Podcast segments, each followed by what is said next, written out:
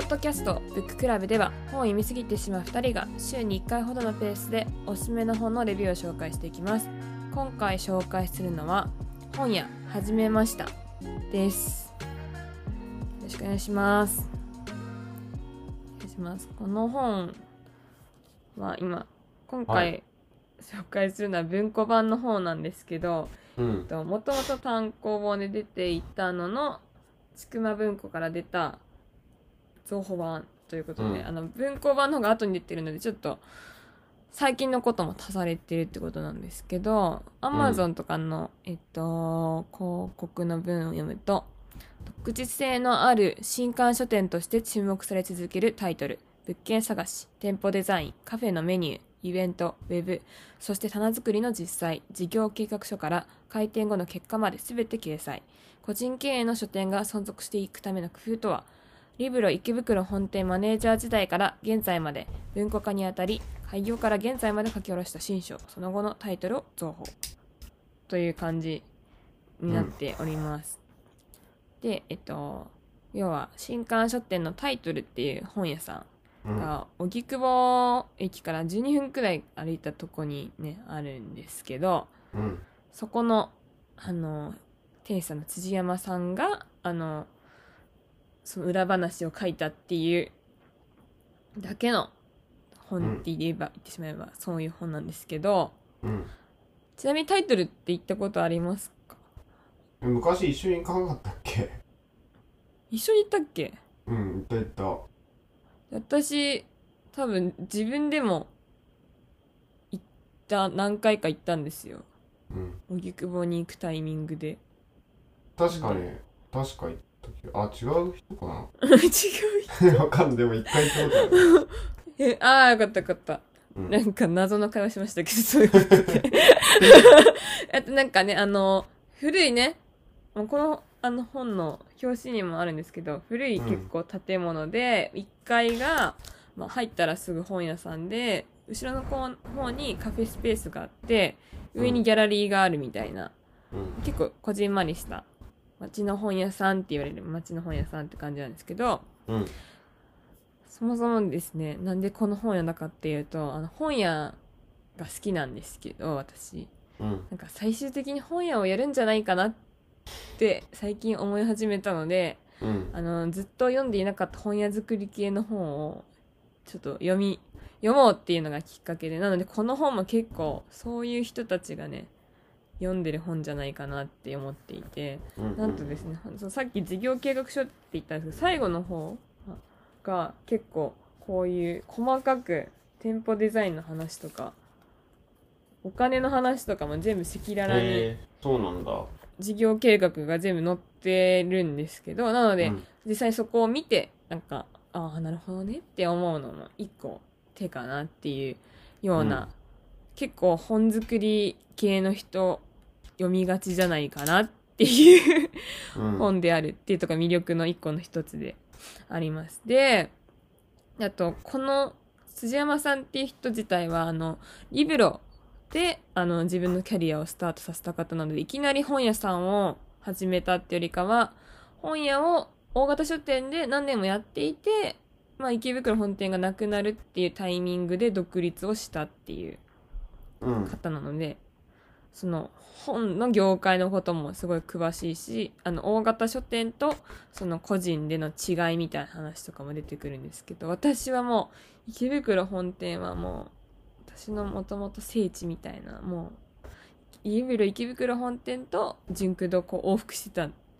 ですよ、うんうんうん、子供の時は子供の時はだから中学生の中高生時代はけどね、なくなってしまったのでリブロは。でリブロとか行ったことありました？えっと池袋だよね。え、そう、あ、そうそうそう、リブロ通って純駆動行くっていうのがで、えっと、サンシャインのブックオフに行くっていうのがルーティーンだったそ, そこまで行ってたですね。なるほど、なるほど。なんかリブロってあと結構アート系の本がねまた多いって特徴もすごいあったので、私はすごい当時はすごいなんで演劇とかに興味があったのでにかいのコーナーまで行ってとりあえずリブロ見てジュンクド行くっってしてましたうんうん、うん、なのでなんかそのやっぱそういうリブロのなんかバックグラウンドでなんかあのタイトルとか行くとあ人文書にねこうかけてるようなちょっとリブロの選手ってそういうところがあったからなんかそういう雰囲気をねまたタイトルさんも感じるような本屋さんなんですけど一個こだわりがああ確かにって思ったこだわりがあってこの辻山さんのあのあるものがないんですよ本屋さんに、うん、本がない本はあるんですけど行ったことあるから分かる本はあるんですけどあるものがないんです。何かっていうとよくある本の上とかに置いてあるやつ本の上上っていうか横とかに置いてあったりとかするあーあれなんかなんかなんていうのポップアップみたいなあそうポップって言うんですけどあれ、うん、あのそれ広告とか、うん、よくあるじゃん本屋さん行ったらビレバンみたいなビレバンにそうビレバン確かにいっぱいありますねとかあとこのジャンルですっていうスリットも入ってるじゃないですかこうやってビジネスとか、はいはいはい、ああいうのもなくてなんか本が醸し出す本自体が持ってる雰囲気を大事にしたいってあ確かにタイトルなかったって思ってなんかそういうところとかはなんか本好きの人たちがねに響くところでもなんかあるのかなっていうそういう店作りの話とかも載っているという感じです、はい、うーんうーんで結構本屋さん始めた人多いですよねみたいな話とかもねあの大変あるんですけど本屋ブームに思うことってことも最後書いてあったりして、うん、でもそれで結構厳しいこともね言ってはいて、うん、例えばそんなここ数年で生まれた全ての本屋がこの先続いてずっと続いていくことはないだろうってそれは個人営業だからしょうがないだろうっていうところ、うん、もうそういうことも言っていてでもやっぱそういうみんなだんだん エスエヌエス とか自分らしく生きる自分らしく働くっていうのが価値観としてすごい今広まってるじゃないですか、うん、だからなんかそういう自分でビジネスしたいみたいなっていうのも、まあ、すごい分かる方向性だと、うん、いうふうにも言っているで本屋は本を売る場所といったこと以上に本を媒介としたコミュニケーションの場になりつつあると感じるっていうふうに言ってるんですけどうん、だから結構本屋さんって接客もしないじゃないですか、うん、確かにね、特に大型書店なんてなっちゃったらこれどこにありますかって聞くくらいで何かお探しですかってなんか店員さんが話しかけてこないのが本屋の楽なとこだなとは思うんですけど、うん、逆に街の本屋さんだとそのカウンターとかでわざわざ持ってきた時に意外とコミュニケーションを取ったりするとかそういうタイミングが楽しいっていう話もしててそういうところも大事だよねみたいな。なんかそういう風にイベントする場としてなんか本屋さんがイベントもやったりもするし、まあ、それこそカフェを併設しているところもあるしってところが結構新しい本屋さんだと思うんですけど、だからそこもやっぱりあ本を媒介としたコミュニケーションの場だなっていう風に、うんうんうん、おっしゃる通りだなっていう風に思ってた、うん、いやめっちゃわかるねえめっちゃ素敵だなっていうかそういう場をなんか作りたいって思って今いろんな個人経営の本屋さんがあるんだなってはいはいはい思ってなんかちょっと昔話していい昔話少しだけいいですかどうぞ。なんかあの僕は大学院秋田にいたんですけどあの秋田の秋田市秋田駅のすぐ近くに中通書店っていう本屋があってそこ古本が売ってるんだけど、えっと、店主はフリーランスでエンジニアをやっていて、うんうん、そっちでお金を稼いでメインでで、えっと、なんていうんだろうある意味自分のこうコアワーキングというか作業場所として本屋をやってるみたいな感じをしてて、うんうんうん、それがすごい大学さんねん生くらいの時から通ってたんだけど、うんうん、なんかちょっと自分のロールモデルになっていてそれすごいやりたいなっていうのをねおーそうそうそう思っていてでなんかさっきあの言ってたじゃんあの結構本屋やりたい人多いけどどれだけ続くのかなみたいな話をしたけど、うん、やっぱり例えばクラファンとかで最初お金集めてたとしても続けるのがむずいみたいなところがあって、うん、なんかそこをちょっとどうにかブレイクスルーを見出して本屋作りたいなっていうのは僕も思ってました。結構そうですね、なんか本屋作る系の本がね、ま、まあいっぱいあるんですけど、うん、もう一個最近読んだのがこの新聞記者本屋になるっていう、ね、見たことないな、落合博さんっていう人の本なんですけど、うん、こ, この人は逆にでも本当に新聞記者をしていて、本屋さんでは一回もなかったけれど、あの辞める前に、いや仕事がこう変えるってなった時に最後退職して本屋になったっていう人で、うんうんうんうんうん、これこの人はまあでもタイトルの話してるんですよ、この人も。うーん、ね、で辻山さんのタイトルとかは特別の存在、辻山さんリブロでねキャリアを重ねていて実績も持っていて、出版社、編集者、著者、カメラマン、デザイナー、イラストレーターたちからの信頼と信用を得ている、だからこそコロナ禍にあっても本屋を続けられていると僕は想像している、言っていて、なんかこの人の前は安定した収入のあるパートナーの存在があるから逆に生活できてるって言って本屋の化石だけで暮らしていくの不可能に近いというのが開店ごねんめに入った僕の実感だって言って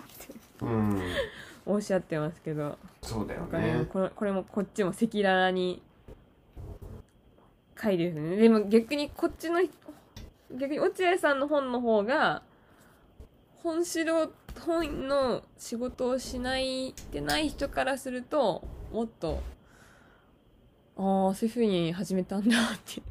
うん、なるかもしれない本かなっていうので、でもなんか結構他の本もこう何かと兼ねてやるとか、その本自体がそもそも売れないって言われて久しいって話はどのこの本屋作りの話でも出てくるんですよね。でなんで安定した職をしててまでそうしてるのかっていう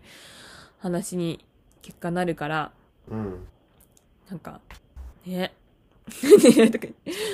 どうやっていくのがいいのかなって思いつつ、うん、一個はそういう場所を自分がいる場所をそうするとか、あと何かのお店のコーナーとしてね本屋さんを始めるとか、うん、あと今だとこの棚だけで本屋さん始めれるので、誰か月額いちまん円かわかんないですけど、そういうので置いてみませんかみたいなのとかあるじゃないですか、うんうん、そういうレンタルスペース的な感じで、うん、な, なんかいろいろ方法あるけど、でもなんか面白 い, 面白いですね、そう考えると。なんか売れないって言われてるのにこれだけ本を売ってみたいなって思ってる人が、うん、実は絶えずいて、なんかそれがある意味自分の思っててる興味のあるものとかで、なんかそういう本の世界をね置いてみて、それをその他の人とシェアしてってやってみたいって思ってる人がねこれだけいるっていうのが、うん、なんか面白いなって思いますけどね。なんで本屋やりたいと思うの？なんで本屋？なんか私は、うん、なんだろう、あ、なんかなんかこっち来たタイミング、あ、結構本屋が本屋が、うん、あの暮らす時にあの一番確認したい事項で、うん、本屋が本屋があるかみたいなそれも、うん、あの雑誌とかがめっちゃ置いてある本屋とかじゃなくて、あの筑摩学芸文庫とかなんか、うん、あとむずちょっと難しめの人文書の単行本とかが、みすゞ書房とかの本とかが買えるような環境じゃないと無理って分かってるので、うんうんうんうん、あのー、そういう本屋があるかなっていうのがまずチェックポイントなんですよね。なんか結構それこそ田舎の方のショッピングモールとかね、なんか行っちゃうとこうほんと雑誌だけとか、なんなら棚いっこ丸々空いてるみたいな本屋さんとか結構見かけたりして、うんうんうん、あ、私絶対こういうとこじゃ 暮ら、暮らせないかもってはいはい、結構子供中高時代の時になんかそういうの見たりして、あ、無理だなって思ったんですよ。だからちょっとちっちゃい町の本屋さんでもなんかそういう場所があるかなっていうのは結構大事で、あの好きなんですね、チェックするのがなんか哲学書コーナーに仕事哲学の本があるみたいなとかね、哲学宗教でまとめてあって、なんかスピリチュアル系の本と哲学一緒に入ってるとかね、はいはい、ありますよね。願えば叶う系のねとかいろいろ、なんかまあそういうのもあって、なんかもともと本屋さんに興味があるあるずっとあるのはあるんですけど、あなんかちゃんとなら本屋でバイトすればよかったんですけど学生時代に、うん、あれですけど、でもなんかそれでふと、あなんか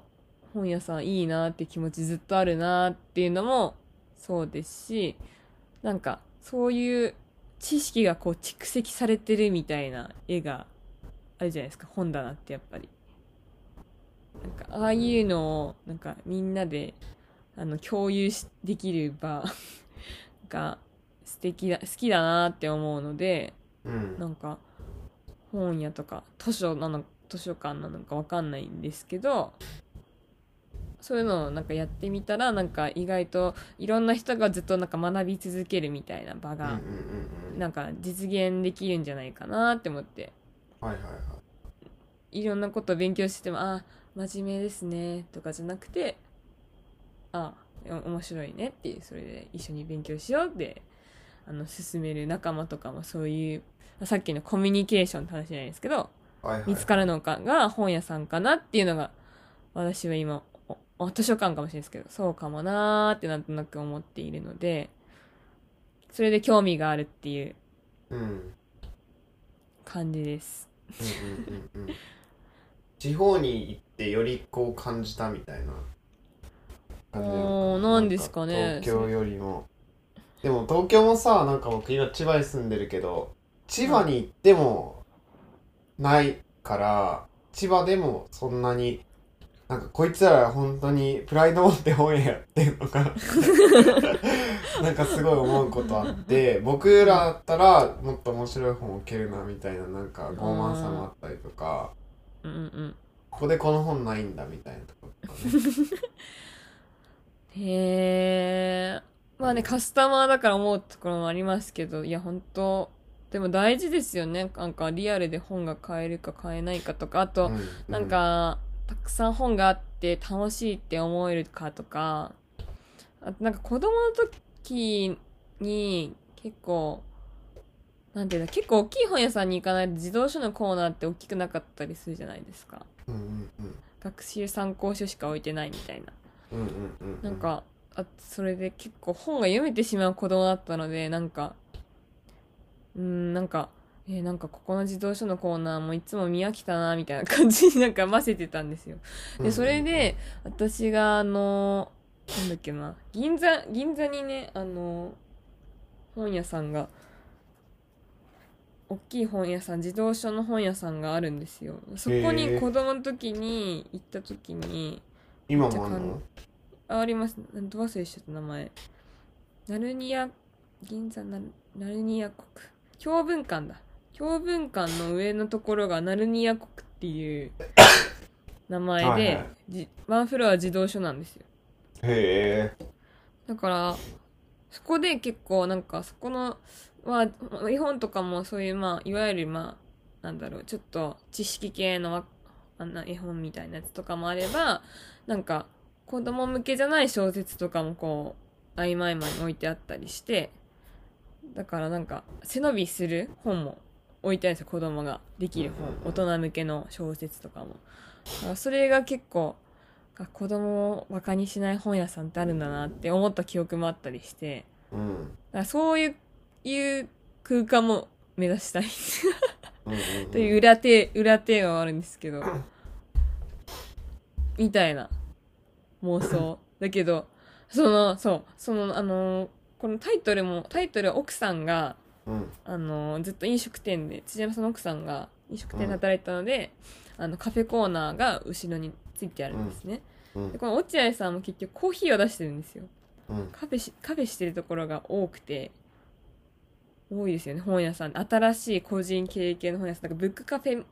ぽくなってる本屋さん。 ビーアンドビー とかもそうじゃなかったっけ？そうですそうです、そうだよね。だからもうイベントで儲けたりとかねそうそうしなきゃいけないかなと思って。ああとちなみにここにある、うん、これからの本屋読本っていうのは ビーアンドビー の内沼さんが書いた本で、これもめっちゃ詳しい。これはもう本気で、うん、あの本の取引の話とか書いてあるんですけど、うんうんうん、あとなんか本 あ, なんかあれだよね、うん、なんだっけ、取り寄せの取り次ぎか取り次ぎ、はい、うん、とかもあります。うーん、だから今そうですね、なんかあんまり今まで場作りとか興味なかった興味なかったとかやばい興味なかったんですけど、なんか自分でもしそういう場を持つなら、なんかリアルでなんかあやってみてやるのが結構興味あるんじゃないのか実は、うんうんうん、って思ったり し, しだしたうんうん、うんうん、そうだよね。なんかそのお店を持つっていう体験は僕すごくいいなと思って、なんか全く関係がなかった人が、まあ、本を切り口にそこの場に入ってきて、本っていうのを媒介にしてコミュニケーションが生まれたりってすごくいいなと思ってて、うんうんうん、なんか自分がその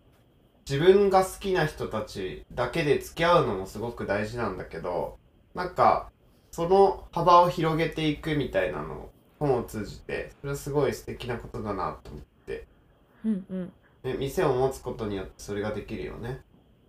うんうん。わかるわかる。だから展示だよね、うん、もう本当に本って、うーんうんうん、ある意味キュレーションみたいなさ、うんうんうんうん。うん、へえ。まあやっぱりあれなんだよね。ランニングコストなんだよ問題はね。一番家賃だと思う。なんか、あ、いや本当に、あとなんかなんだかんだね、仕入れてもね、本当にその う, そのうちの一部くらいしかもうね、本当に収入はわずかですから、この落合さんもこのこっちの本でも土山さんの本でもまあそうね言ってるんですけど、難しい。なんかね、あのその秋田の本屋の店主はメルカリとかで買ってたよ、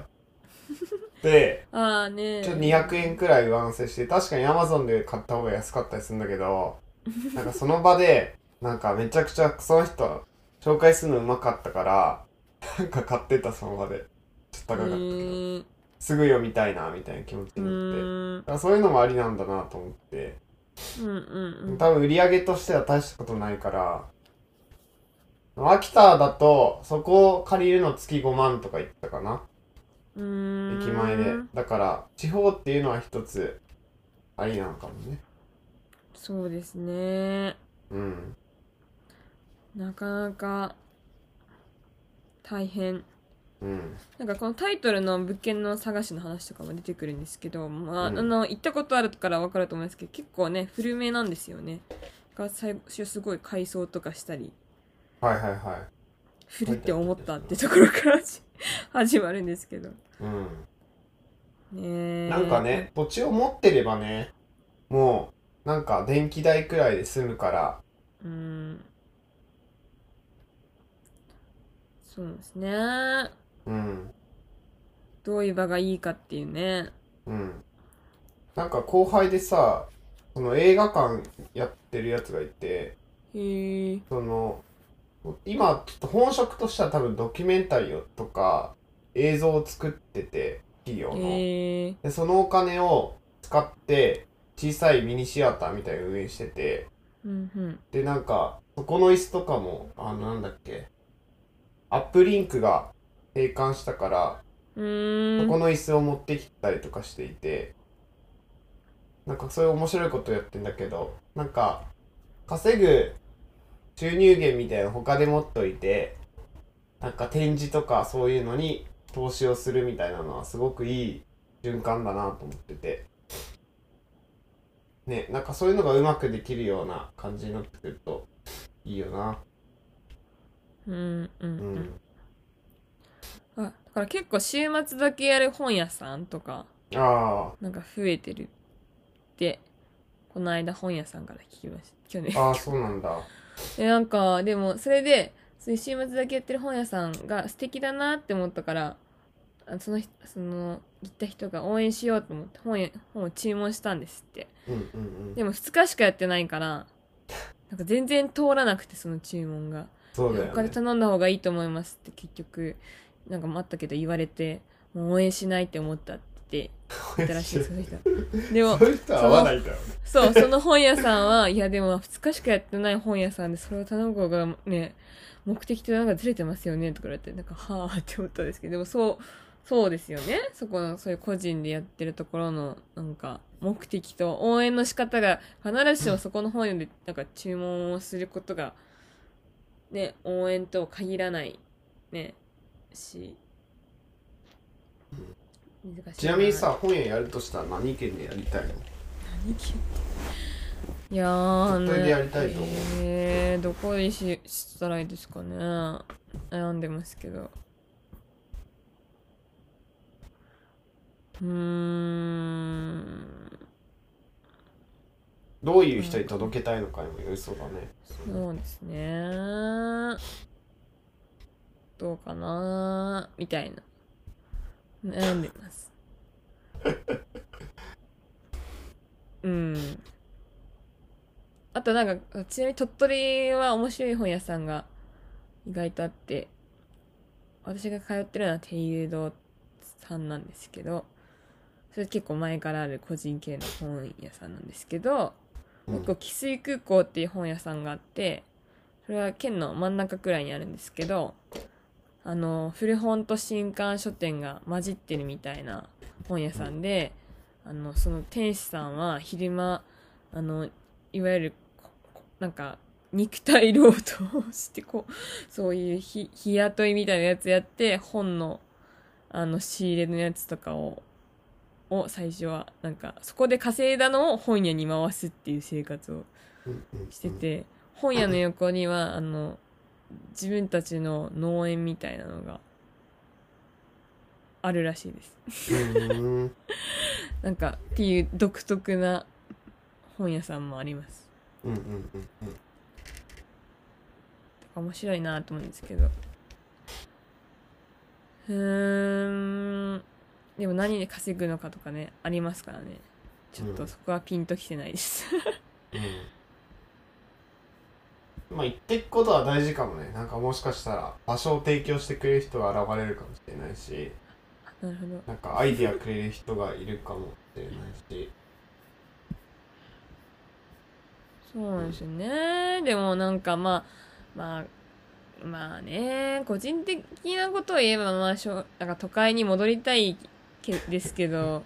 なんか都会でやる意味あるっていうのもなんかあったりして、なんかそしたらなんか変わるかもしれないなっていうのはね、正直なところで、そうね、あのあんまり決めれてないです。都会も、まあ、キュレーションの弱さっていうのは年々出てきちゃってる部分はねあるから、まあ、ただ地方ほどみたいなところはうん、うんうんうん、うん、ちょっとあんないっす、うん、考えますって感じですなんでかっていう感じで、あのっていう感じであの詳しいです、めっちゃ詳しく載ってる本で本屋やりたい方はぜひ本屋やりたい方はぜひ読んで、あのできるものではないと思うんですけど読んだらできるわけではないと思うんですけど、あの、ね、最後にこの文庫本は若松さんがあの若松さんって誰だっけ、本当にこの詩とか書いてる人なんですけど、あのあ解説ってちょっとだけ書いてるんですけど、うん、若松英介だっけ、うんはいはい、はいはい、でもなんかすごいな、なんかこれを読んだところでここに数字とかすべて書いてるけれども、うんうんうん、なんか そ, そこそこだけそれだけそれだけじゃ分かんないですよねみたいな、うんうんうんうん、書店企業入門のように読めるが、なんかもし何か秘密めいたものを探そうとして少し注意が必要かもしれない。うんうんうんうん、読者も隠された何かを探すので、そこにあるものをじっくり感じ取って見るのが良いっていう風に言ってて、うんうんうんうん、なんか本当に包み隠さず書いていますし、あとタイトルさん自体そもそもそのことも書いてるんですけど、開店前のことをずっと全部ブログに上げてたりして、結構事細かに上げてはいるんですけど、だからといってまんまコピーしたらできるのかとかいう話でもあるし、うんうんうんうん、なんか本当にこの辻山さんが自分のペースでやったお店がひとまずこの形になってるんだなっていうとこなので、うん、なんか、まあ、我々は我々で道を探しましょうっていう、うん、感じかなって思います、はい、なんかまあ一番難しそうで例えばやるのは、何か会社作ってその資本をこっちに入れるっていうこういうっていうねうん、そうですね、うん、それはありな気がするじゃあ頼もうかなじゃあ頑張りましょう。はーい、ということで今回はこんな感じでよろしいでしょうか。はい、はい、ということで今回は以上になります。今回紹介したのは本屋はじめましたでした。次回もお楽しみに。